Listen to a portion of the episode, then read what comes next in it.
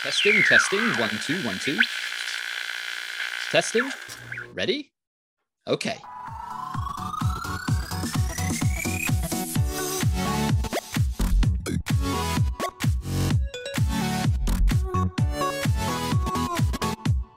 Yes, it's a huge welcome and hopefully welcome back to the Crash podcast, which is all about clinical radiology academics speaking honestly.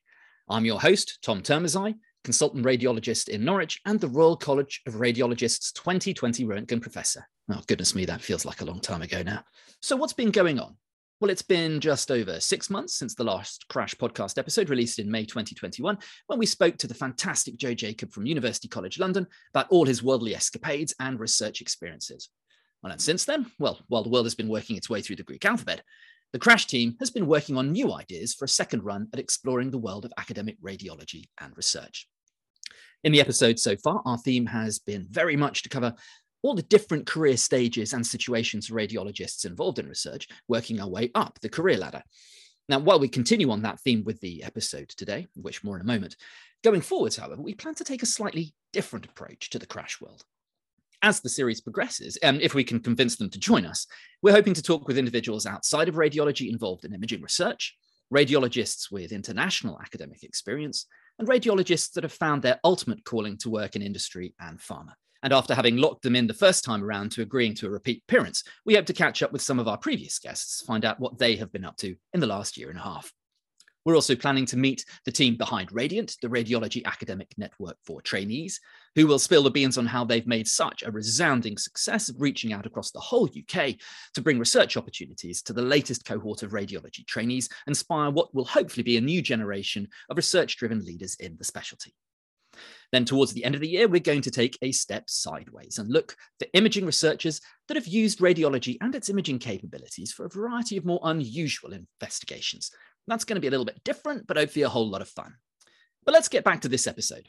As I said before, we're going to explore one last aspect of the research career ladder, and certainly, in my opinion, one of the most underestimated, but surely most prevalent.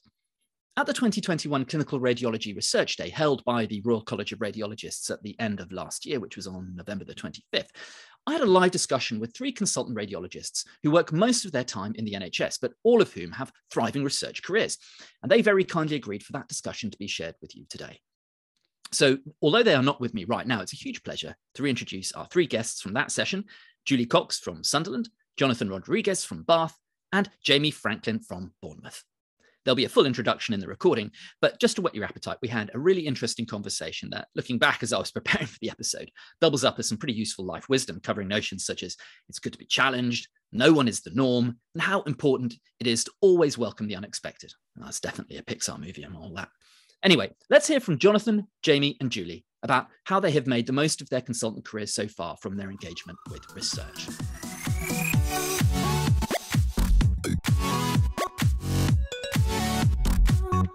I'm really pleased to invite Jamie Franklin, Jonathan Rodrigues, and Julie Cox. And let me give you a little bit of a bio introduction to each. Jamie is a consultant GI and HPB radiologist at the University Hospitals Dorset and an associate professor and head of the Institute of Medical Imaging and Visualization at Bournemouth University. He studied medicine at Cambridge and then Imperial before becoming an ACF during his training in Oxford, radiology training. And subsequently, Jamie undertook a DPhil, not a PhD, at the University of Oxford um, as part of the CRUK and EPSRC funded Oxford Cancer Imaging Centre, looking at oligometastatic colorectal cancer. And um, his research has predominantly focused on using MRI and other advanced imaging techniques to detect cancer and assess tumour biology. Welcome, Jamie. Thank you so much for joining us.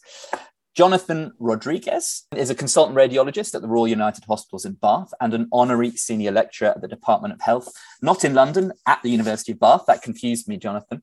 Um, he has a PhD from Bristol on comprehensive role of cardiovascular magnetic resonance and systemic hypertension. And his current research includes multimodality cardiothoracic imaging, often with AI to improve patient pathways and outcomes. And he's worked on several AI projects in collaboration with industries such as what you may have heard of as HeartFlow, also Imbio lung texture analysis analysis and the Siemens AI RAD companion.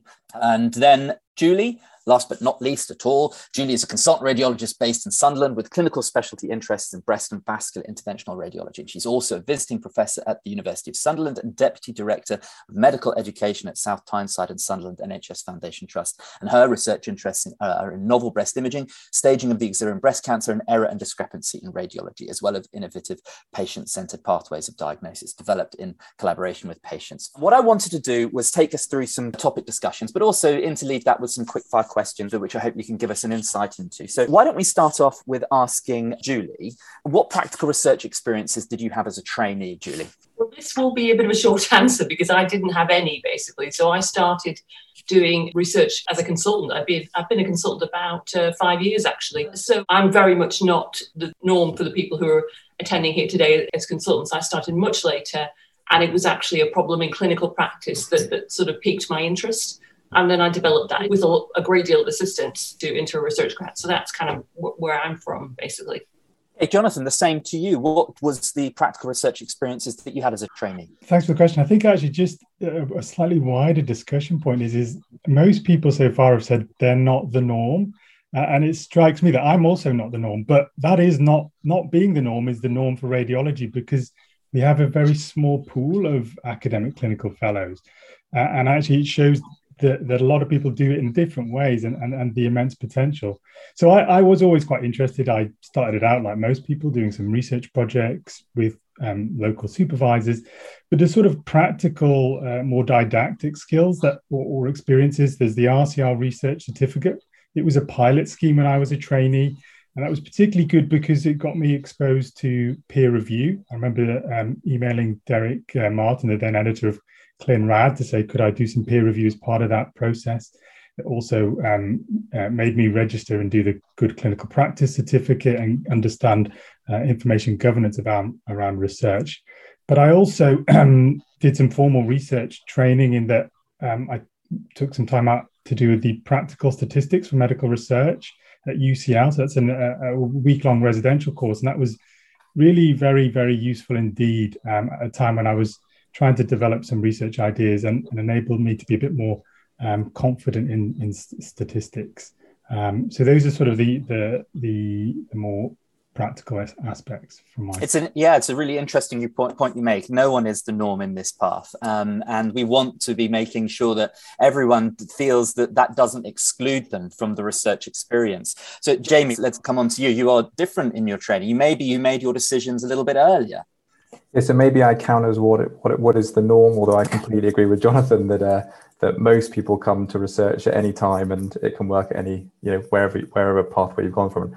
I actually sort of happened into radiology and radiology research almost by accident. I applied for an academic foundation program in pediatrics and didn't get it, and got offered an academic nuclear medicine in Brighton. So ended up doing academic nuclear medicine with Ken Miles in Brighton, and that was the start of my radiology career. So I've a lot to be thankful for in happenstance. Uh, so I did that. That was a day a week during my F2 in Brighton. And then I applied for an ACF in Oxford, where I was fairly sure I wanted to do uh, imaging research at that point. And I got a day a week during my first ST1 to 3 uh, to sort of develop uh, studies and so forth. then took a year of just normal clinical training to get my FRCR um, in ST4, and then my PhD between ST4 and 5, and then uh, fell out the back end of training um, after ST5, as everyone does, and uh, and took a non-academic consultant job um, uh, in in Dorset, which is fantastic, and then uh, found myself in a formal academic post subsequently, and so that opportunity presented itself almost unexpectedly. Yeah, fantastic. One thing I just also was really pleased about was to fit, see such strength across the UK in centres that were outside of what one might consider the main academic pillars. Just to everyone here, did you find that that was something that was easy to achieve in, in your geographic location during training and then on through to consultants? Julie, maybe do you have a thought on that? Um, I didn't have any barriers. Obviously, my experience was slightly different because I was already established as a, as a, as a consultant. Um, and I was able to get quite a lot of assistance and, and mentorship through actually was the research design service, um, um, which is um, also an NIHR funded um, initiative. I didn't have any difficulty really. Yeah, uh, and Jonathan yourself, uh, what about your ge- geography and how that shaped what you did? Yeah, no, I think it's interesting, and I guess my experience kind of um, follows on from a comment that you said. I think at the outset, Tom, that you know there's lots of imaging research going on, and is imaging research done by imaging specialists? So my PhD, I, I came out of program between uh, ST4 and ST5, and I did it as a cardiac MRI clinical based project, but it was in the NIHR then biomedical research unit, which was cardiology and cardiothoracic surgery theme. So I dovetailed in with a clinic, my clinical interest to do research um, in, in cardiac imaging. But there are lots of people doing who are not radiologists doing imaging based research. So, in terms of was it difficult? You know, I think the the the things that required to to achieve are determination, uh, hard work, and some surreptitious, you know, connections. But I think broadly speaking, outside of maybe the the big tertiary centres, the London centric uh, centres, um, it, it, may be difficult to do dedicated primary radiological research unless you have, uh, you know, a nice imaging centre that's down down um, uh, Jamie's way. Uh, so you have to be dynamic, and it uh, and that does bring opportunity because I think some of the most impactful clinical research we do is, is with our clinical colleagues. So I think there are opportunities as well. Yeah, Jamie, that brings us nicely into the situation that you find yourself in. I think there's some parallels between, for example, your and my experience that in where we find ourselves at our stage of our career, working in somewhere away from a major this major centre. But tell us a little bit about what you what your relationship is with the um, the academic center, imaging centre that you are closely involved with. Yeah, so I mean, I agree with with Jonathan's comments that sometimes being forced to think outside the box is really good for you. You know, really good to look at the opportunities. So my my research was pretty focused both in Brighton and Oxford on, on cancer biomarkers. You know, relatively narrow in biomedical research centre in Oxford. You know, you have all the genetics, all the molecular biology, all the oncology uh, that comes with that, and that that kind of keeps you reasonably narrow. You don't, you know, you know that that's going to deliver. And I don't have that infrastructure where I work now in Dorset. You know, we have a, an imaging center based in a, you know, technology focused university. And so I have this broader remit to use imaging in different ways for visualization, for, for uh, with, with you know, technology professors in the animation and computer sciences faculties. So I've had to think more broadly, and I think that's kind of fun and exciting. And and, and challenges you and, and keeps you fresh. I, I, will say that I am still doing the biomarker work, but I'm doing it in collaboration with our local, you know, biomedical research centre in Southampton, uh, and that's that's working out pr- pretty well. But you know, in terms of the research I deliver in Dorset, I'm having to think about what's what I can do here, and that's been really rewarding too. So I think you know there are opportunities everywhere and you have to just look at what your what the skills are locally what the footfall in terms of patient footfall is locally and what your infrastructure is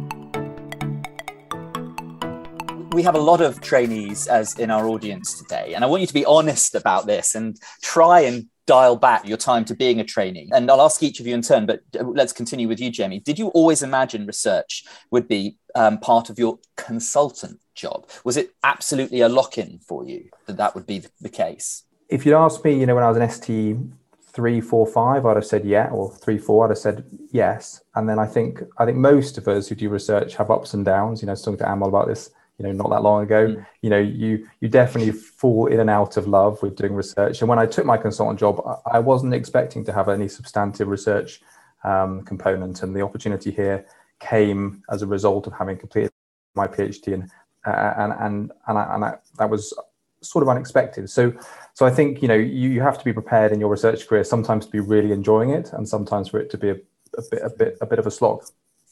Julie, you've already given us a strong hint about this. The same question: Did you, in any way, when you were working through your, your exams, you know, you're learning how to do barium enemas, whatever, did you think that the research as a consultant would be something that would be such an important part? Uh, no, by no means. I mean, I didn't really even occur to me really. So my research career is purely by accident. I sort of blundered into it really. No, I didn't. I think just maybe points to some things to take home is that when you get into consultant practice, obviously when you're a trainee, you're doing exams, you're moving around. It's all it's all change. When when you become a consultant, things do slow down a bit. You get more emails mm. and you get more complaints. but um, most of the job is quite quite static. So I think to you do need some involvement in something to develop your career to stop you getting bored because you can only do so many breast clinics or your head will fall off really. So um, I think I think you need to think about how you're going to develop in the future. And, mm. and so I've kind of done like a lot of people. I've kind of done medical education and research because they kind of they they do kind of cluster together. I think. Um, so I think yeah, I, I think you need, need to think about how you're going to continually kind of challenge yourself as a, as a consultant. The other thing I was just going to mention is another way to start out, which rather than doing your own projects, is to is to is to be a PI on a, on a, on a portfolio project, um, which is, is, another way that I, I actually started and mm. started recruiting into somebody else's trial. Um, it's a shame that actually there's not that many, pure, well, very few pure radiology projects on, on the portfolio um, that's quite an easy way to start. That's the way a lot of our colleagues in other specialties actually start uh, mm. later on in consultant life. So it's just those, yeah. I mean, I'm looking yeah. forward also to hearing about the associate PI scheme, and I've had discussions yeah. about that with with with Holly about um, what is does it have to be a radiology project yeah. that you're involved with. We'll hear more on that more on that later, um, and also to reflect on what research is. You talked about the crossover of education and research. I think we should really put out there that research does not have to be you know wet lab work or specific specifically developing sequences, there is so much from education to public health um, uh, to business. You know, an MBA is still a degree um, and can have ma- massive clinical impact in how we would deliver our healthcare. Um, and so, just there's a whole range of things that research could mean. Uh, Jonathan, can I come to you with that same that question, hand on heart, as a trainee, entering training, um, progressing? Was research always on the cards? Um, I think just just before I answer that, I think the point you've just made, Tom, is is something I was going to make. Is is you know mm. research. We've seen some you know fantastic cutting edge uh, science, but but I think as a, a jobbing clinician, clinical radiologist, there are some important clinical questions that we need to ask and answer with research. We've seen that from the Radiant, the topics chosen by Radiant, answering useful day to day questions. And, and a, a jobbing radiologist is best placed to often think of those and deliver those. So when I said when you say did I always envisage research, I, I w- would be remiss to say I always thought I'd be doing some high end, deeply scientific research. But you know, I, I am generally quite inquisitive, always asking, always wondering, and so I think when we think about that, and when we think about there really shouldn't be this you know dichotomy between research and clinical work everything we do clinically needs to have an evidence base behind it uh, and the field of clinical uh, work that I, I, I pursue in, in, cardiac imaging uh, has quite a lot of um, evidence base behind it. Um, uh, whether that's driven by cardiologists doing the imaging, rightly or wrongly, there is a lot of evidence base behind that. And so um, for me, there's not really this dichotomy, and I would always going to try to be involved with it if I could. But you know, you never know. You never know where you're going to end up. But what I would say is, is that because it's such um, a, a market for uh, you know we're in such shortage of consultants you can really shape what you want to do so i did say when i went and when i was looking around for jobs i'm potentially interested to do a bit of research might that be an opportunity and we heard from other speakers about that carving out opportunities into your own job plan so i think i think it's an ideal time to start asking the question um, uh, and but you will have to work hard to, to, to, to mm. make it work. Uh, Jonathan, sorry, I, I, mean, I completely agree. I think, you know, the, the, the market is such that you, you know, if you have the skill set and you want to continue that practice your consultant job, there are, there are opportunities. I mean, Josh, I think, highlighted that he has a, a research PA, a colleague of mine who finished at similar time to me, went to Stoke Mandeville Hospital near Oxford and has a research PA. Uh, my colleague Mark Little in Reading. You know, there's there's chances to you know we're in demand and we can we can be a little bit we can negotiate on what's possible in our departments i think and just actually to come back on the point that julie made is is that i think i think sometimes when you're starting out potentially as a senior trainer you're focused on getting your consulting job and then once you've been in, in, in post for a while you will want to have a bit of a portfolio career to keep to keep you going to keep you motivated to to to bring trainees along so i think actually um, it, it is really important to think about, you know, we're going to be in this for a long haul. Um, how are we going to keep motivated? How are we going to keep engaged and keep delivering things? And I think research gives you a little bit of that purpose. You can rationalize, you can um, decide whether we should be doing something, or we can categorically say, no, that's not the appropriate thing. We should be focusing on something else. Uh, and I think that's really gives us a bit of control, takes back a bit of control over uh, over what you know some of the clinical work that we do.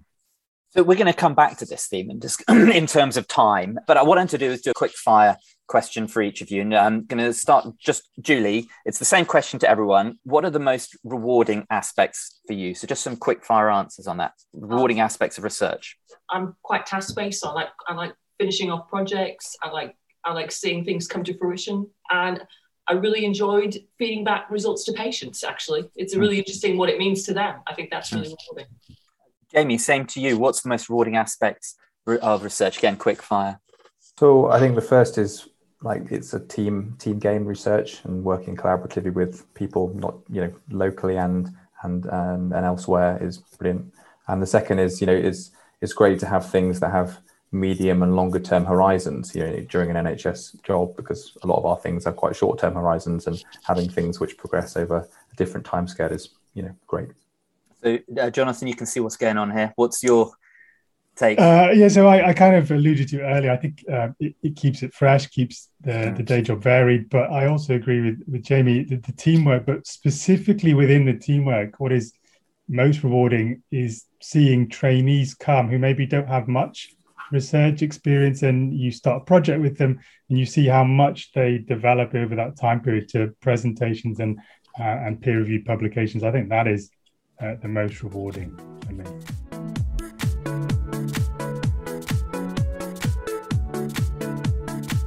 So, in the context of the research that you're now working on, Julie, if I come back to you, what are the biggest barriers to actually getting that research done? And I think we've got a hint of what those things are, but please do tell us more. Yeah, I mean, I think everyone struggles with with with time, but but I think I think one of your other speakers, Joshua, gave it a really good tip. Is if you can try to bundle all your research time into a day or, or you know it won't get carved out so much. The, the, the two the one or two hours are, are almost always a disaster for most of us actually. Do you know what i mean? Tagging stuff on the end of the day. So if you can if you can carve out your time a bit that that that's really helpful and i think you know i'm, I'm i totally respect people who i mean there's some astonishing people who just learn how to do statistics but i would just focus on what you I think probably the most important skills are actually the project management skills and trying to track a number of projects that you're that you might be leading on, but many more, I think, as you get older, that you're actually contributing to. Do, do, you know what I mean? And where where all they are and what you're supposed to do. And however you do that is your choice, whether you use it, whether you use some kind of online system to do that or however you do that. So I would just get get get your project project management of yourself sorted out really in the best way that you that you can.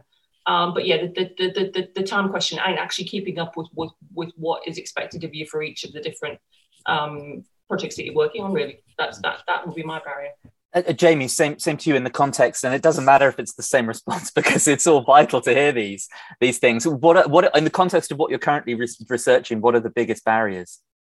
Um, I mean, I think the, the, the challenge is is always like maintaining momentum. You know, like keeping things going because often it feels like it's you sometimes pushing, particularly when you're a junior mm. level, you don't have necessarily people who work, you know, uh, with you, and you know, feels like if you stop, the project stops. I think maintaining momentum is, mm. and that comes back to people being time poor, but I think having strategies to maintain momentum, so good project management, as Julie said, but also bringing in collaborators who are going to keep you and keep the project moving, even if you maybe have to take a, a foot off the gas when you've got exams or you've got, you know, kid or whatever life gets in the way. And I think because what's quite dis- I, have always found the most um, dispiriting in research is when you take the foot off the gas and it all just stalls, mm. and and that can really you know it takes a while to get things back up and running. So having contingency plans, having some safety net around momentum and maintaining momentum in projects, I think is is great. And the reason that things like Radiant work so well is because they have inherent momentum because the number of people involved. Yeah, and I think that that momentum is really important. And I think one of the keys, and I've talked about developing as a leader right at the front end. Once you have been through what is that hard graft of the first five years, maybe, you start to get into the position of being able to lead on the projects. And really, that momentum is in the hands of other, other people. And that's when things start to broaden out.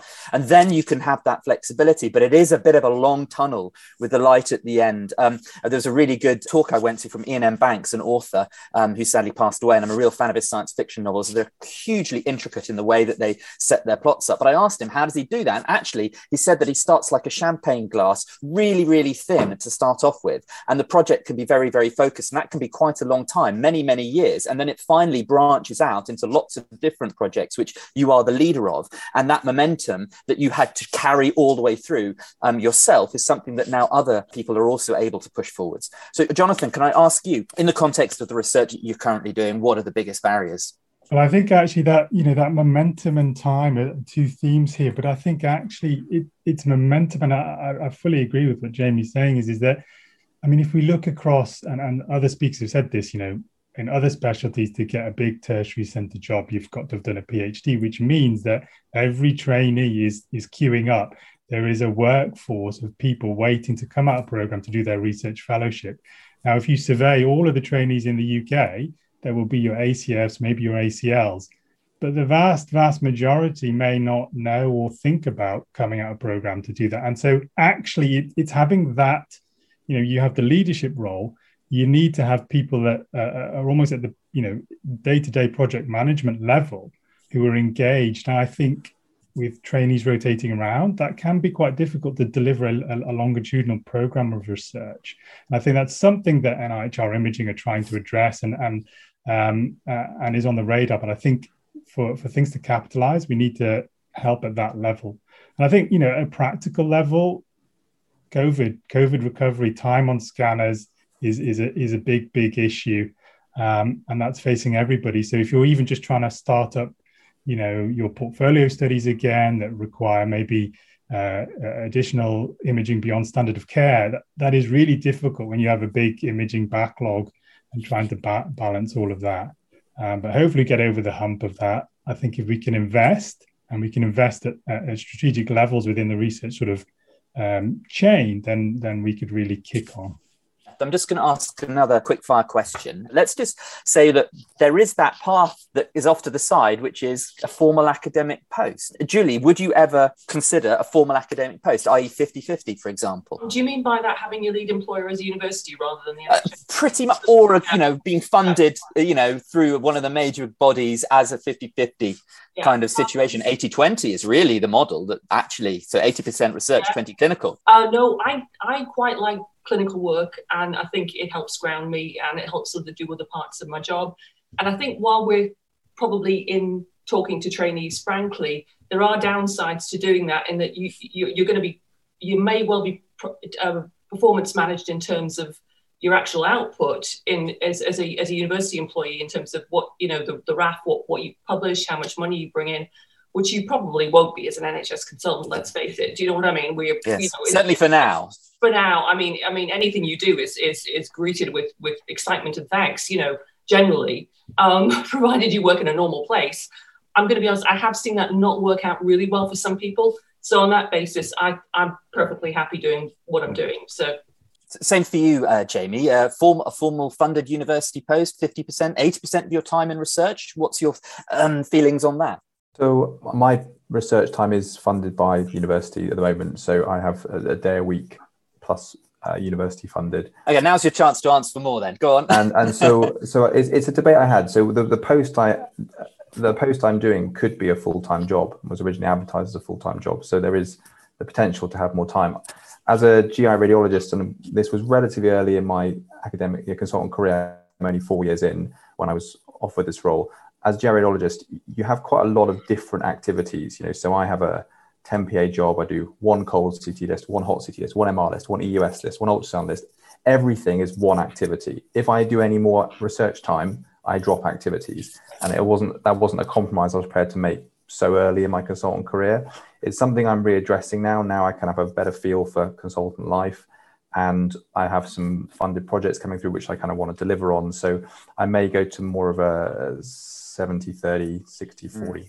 type, type role. Um, yeah, I totally get that. I think you do also, if you're at the start of your consultant career, you want to really put those feelers out, find out what it is that you know that you really want to be committing to in the long term. Yeah, I, I mean exactly the same quandary. Jonathan, yourself, would you consider a, a formal post with all that research time? You know, I, I echo the sentiments of Ju- Julie and Jamie there. I think, um, you know, I, I love being a clinical radiologist. I love interacting with my uh, clinical colleagues doing the MDTs, doing this the specialist skills. But I also uh, are very uh, interested in delivering research. I think carving out time, you know, as, uh, as Julie was saying, you know, protecting maybe one day a week would be uh, uh, an important model. and as Jamie's saying, is this, if there are specific projects you want to deliver over a, t- a set time period, you know, maybe you've got three years funding to deliver this project, you might then shift slightly to that. I think I'm probably always going to be more of the clinical researcher rather than a, a, a researcher first and foremost. And, and I think that's I think that's that's great. I think that's a, there are opportunities and flexibilities for for everybody to to to do it as as they see fit my experiences have been that if you have one whole day a week, you can just about keep going in what you're doing. And you kind of need more than that if you're going to then grow your research plans. So you're going to have to find that time from somewhere, which I think brings us on to perhaps the last bit that we're going to talk about.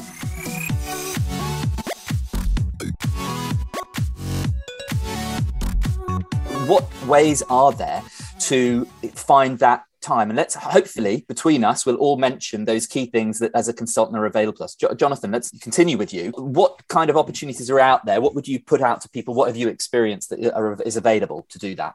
Yeah, sure. So, well, I mean, I started as a 10 PA full, for, you know, DCC SPA split full clinical.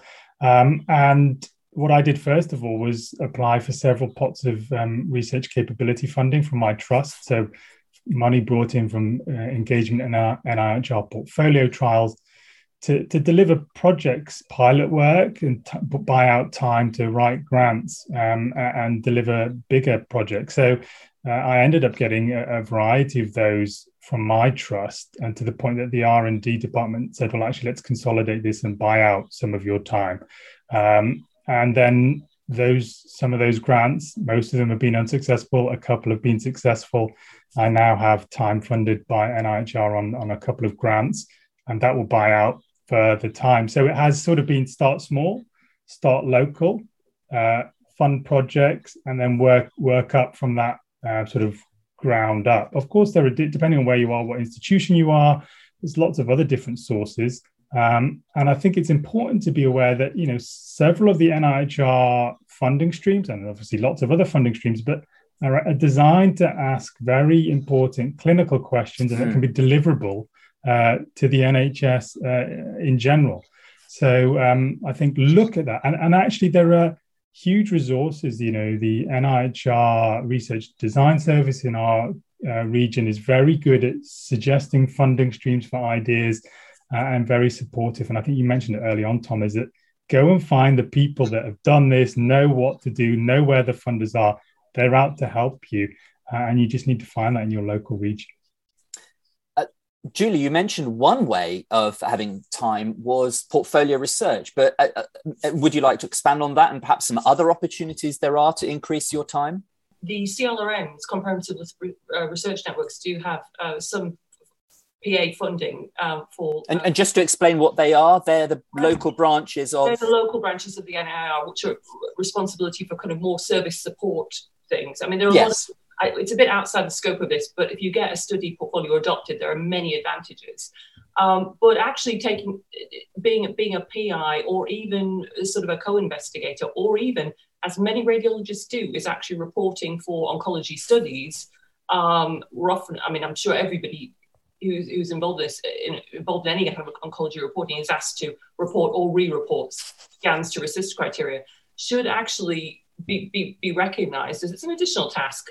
Um, so there's, there's often research delivery funding, research delivery PAs available from the CLRN um, that are available year on year. And usually, if you if you if you kind of tap into that system, you might be it might not be a full PA's worth of funding, but you might get something, and then you might get your department to top it up to a PA. That will that will be my advice, really. So that there is there is that that I mean I've had excellent um, also in terms of resource, not specifically time, but the RDS uh, have been fantastic. Also, I think people were there's there's been a talk about looking for mentors and things like that.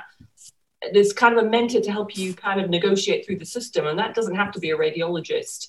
Um, for me, it was actually uh, um, our R&D, our head of R&D, um, who R&D director, who was a gastroenterologist, who's a, who became a really good friend of mine, and he just helped me sort of negotiate through that. There can be people in other specialties who are better at managing these systems than we are, Thank you. Um, Jamie, what opportunities have you come across uh, or that you might like to talk about that are for increasing time for research as a consultant in the NHS? So, uh, just to pick up on uh, what Julie was saying, I've seen people be offered you know, research PA as part of a package when you're newly appointed. Um, and I've also seen consultant jobs advertised with research, with RECIST PAs in them. So I know Addenbrooke's package up some of their jobs like that because they sort of pool their RECIST into one PA to to give someone that protected time. I've seen um, one trust Truro advertised to sort of research and AI lead. Um, I think that was I think that might have come from with funding from NC the NCIMI. Um, so there are trusts that are looking um, that are looking to create attractive jobs, to they have particular candidates in mind, or you go out asking and and, try and get that job created uh, with with you in mind, um, with with that research time. Um, and then like our, our trust doesn't do that, but we do obviously RECIST reporting from oncology trials on that should come back to radiology, you know, should come back to some, to, you know, another trial reporting should come back and benefit us. And we have a, a fund, you know, of that to fund research fellows. It could fund consultant time, particularly if you have it on a time limited basis and you say, well, I'm going to become self-funding after two years, et cetera, et cetera. And then of course, there's the opportunities to apply for you know projects related funding so you know you put in a grant grants got your time costed in it you know and yeah and um, you know you submit a grant and maybe it's maybe it's half a pa maybe it's maybe it's a whole pa um, uh, depending on how onerous the project is for you um, and, and then the other thing we haven't quite mentioned, but Julie's mentioned previously, but is obviously education. You know, education is a way to have university funding. Uh, you know, to, to, buy you out of your NHS time. And that's obviously comes with the possibility to be involved in education, but also educational research and university life. I mean, between the the three of you, you've hit all the nails on the head. I was literally writing down project grants, and Jamie, you just go and mention it, and it's just right right on the, on the money, literally. But um, also on with respect to project grants, they don't have to be yours, and with, oh. you, exactly. And you should know, get involved, seek out, be that imaging expert for the cardiologist, the endocrinologist, the sur- the surgical team. That then you can have that time that, that, and then your PA, which it replaces, can go go back. And I did think there were just two other things that would be worthwhile mentioning in this bit as we come towards the end of this uh, panel discussion. One is the MRC CARP. Um, I forget what the CARP stands for, but the MRC do fund um, quite a lot of time on a read, and it's it's time you are guaranteed your clinical PAs back at the end of this. Um, it can be up to like 50% of your job. And I do know some people in, in Addenbrooke's, for example, which is in my locality that have this. Um, they're on that for a few years and you, you need to have a PhD, but there are some quite strict criteria that say you mustn't already be a PI on something. Um, but actually, do not be put off by this because when you look in the small print, it says, hmm, we'll actually accept applications from people who have a PI because it seems uh, who have a PI status on a project because it seems silly just to slam that iron curtain down and say look you, you can't because you've already got some experience. Um, and the other one was this interesting grey area of um, money that comes from universities that um, could be in a custom academic post. Maybe they're willing to sort of say okay let's give you a five um, one day a week for five years um, have those conversations. Um, and also if you are near a center or with a center that has BRC status. I mean, you know, get myself in trouble, but the way these this money moves around and works, it's all very mysterious, but it can be made available. And I think you have to come that with clearly some experience, some uh, a, you know a plan, um, and, a, and a really solid project and structure. Now, look, we've only got a minute left. Uh, can I open this back out to the three of you to say, is there anything you wanted to add from your experiences that you think will be relevant for our audience today? I think I would just say, you know, if if you are at all considering research, go for it. You know, I think the more enthusiastic you are, the more likely you are to succeed. And you do have to plow your own furrow to a degree, but but go for it. I think. Jamie, did you have a closing thought? Oh no, I just uh, it's a great way to have a like a diverse career, and you will want a diverse career as a consultant. Mm. So you know, get involved early, work with people. You know, don't be afraid to share credit, share work, and uh, and yeah, and, and and and get involved. Julie, the last word. Um, don't be afraid if you think it's not traditional. If you think it's something to do with more patient facing, um, more health services research type thing about patient pathways and, and staff. Don't you know? It's it's it's it's a really broad church, and you, you shouldn't you shouldn't uh, be afraid to do something a bit outside the box. Jamie, Jonathan, Julie, thank you so much. We've come to the end of um, the session, and I'm really grateful for your time to, for sharing your thoughts.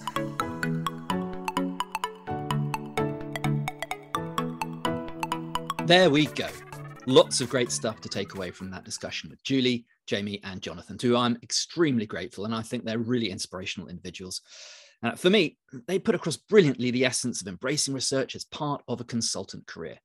In particular, how it can breathe energy and variety into what can sometimes feel like an all too familiar week by week routine as a consultant. Now, I personally also took away some practical points, such as the value of working in collaborations uh, the need for good project management, and keeping momentum going in your research, things that are really relevant no matter what stage of career you're at. But I think it was also important to hear from them that as clinical radiology consultants with research interests, and no one's better placed to drive meaningful research forwards than individuals with direct frontline clinical experience.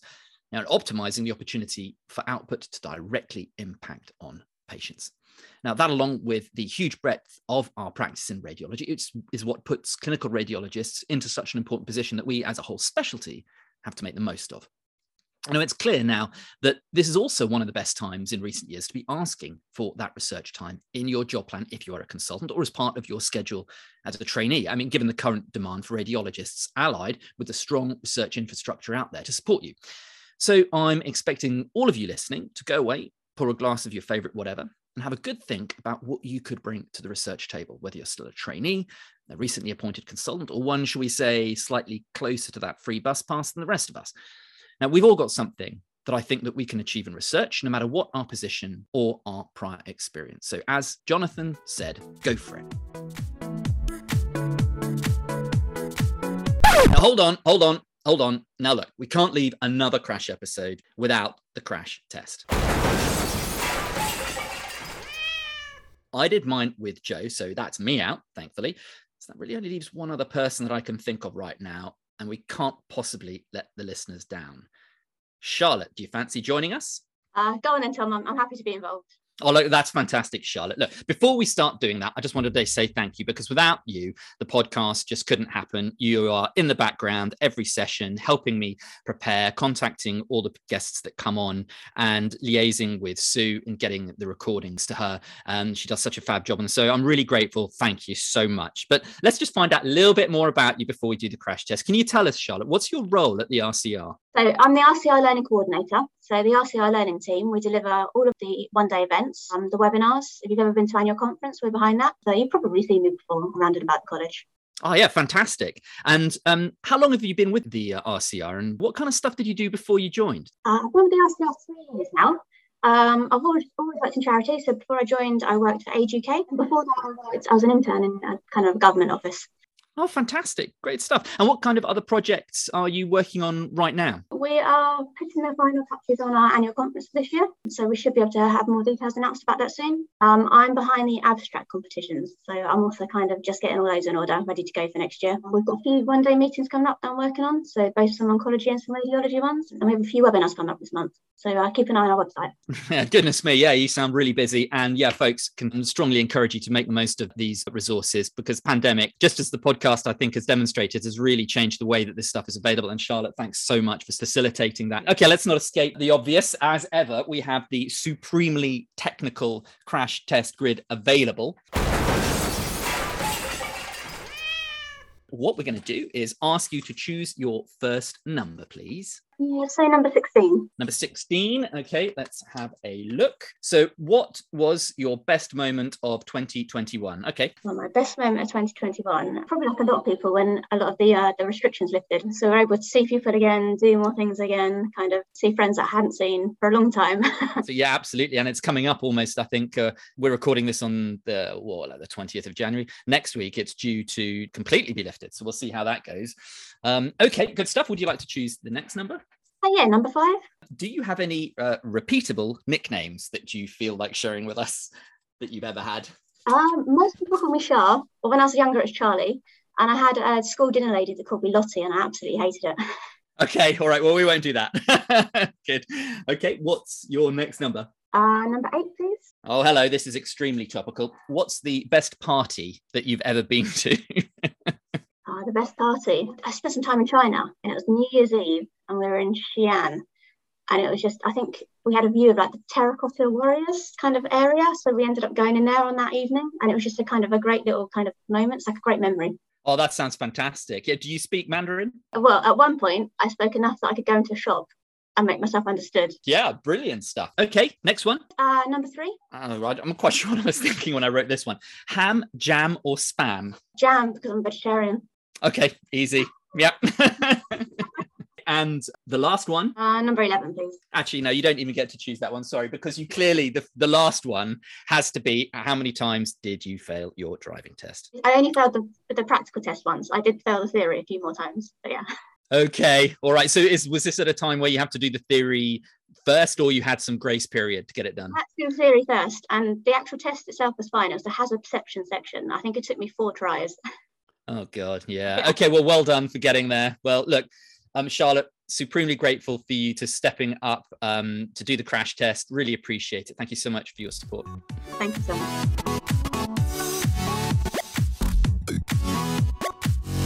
yeah, again, huge thanks to Charlotte and all the Royal College of Radiologists events team, you know, and the college itself for continuing to support the podcast. And as always, thanks to Sue Mercer for her invaluable sound editing. That's it for this returning episode. Next time, we'll catch up with another introducing episode when we'll meet the 2022 Röntgen professor Tristan Barrett from Cambridge. We'll be bringing you new episodes slightly less frequently this year, but that just puts more pressure on us to deliver the quality. So keep an eye out for new releases. As usual, show notes will be available at the RCR website with podcast episodes now also available on the RCR e-learning hub alongside lots of other great research resources. That includes all the recordings from the Clinical Radiology Research Day from November 2021 and the discussion that you heard in today's episode. It was a really good event packed with something for everyone, so please, if you can, go and check that out. And if you have any questions about what we have discussed today or any other matters related to academic radiology, research, or the Crash podcast, then you can email them to conf at rcr.ac.uk. That's C O N F at rcr.ac.uk. We really would like to hear from you with any ideas or any individuals that you would like us to talk to on the Crash podcast. You can also find me on Twitter with the handle at Tom Turmezei, so please don't be afraid to ask me any questions. Of course, don't forget about Radiant, the Radiology Academic Network for Trainees, which continues its stellar form, recently picking up the scientific prize at the 2021 British Society of Thoracic Imaging for their groundbreaking collaborative COVID CTPA project. Congratulations to everyone that was involved in that. And we're really looking forward to speaking to them in a future episode. So you can check them out at www.radiantuk.com and get yourself and your training scheme involved. Now, if you've enjoyed your crash experience, tell your friends and colleagues, give us a thumbs up and subscribe and share on your social social media platforms. That's it for now. I've been your host, Tom Turmezei. Until next time, stay safe.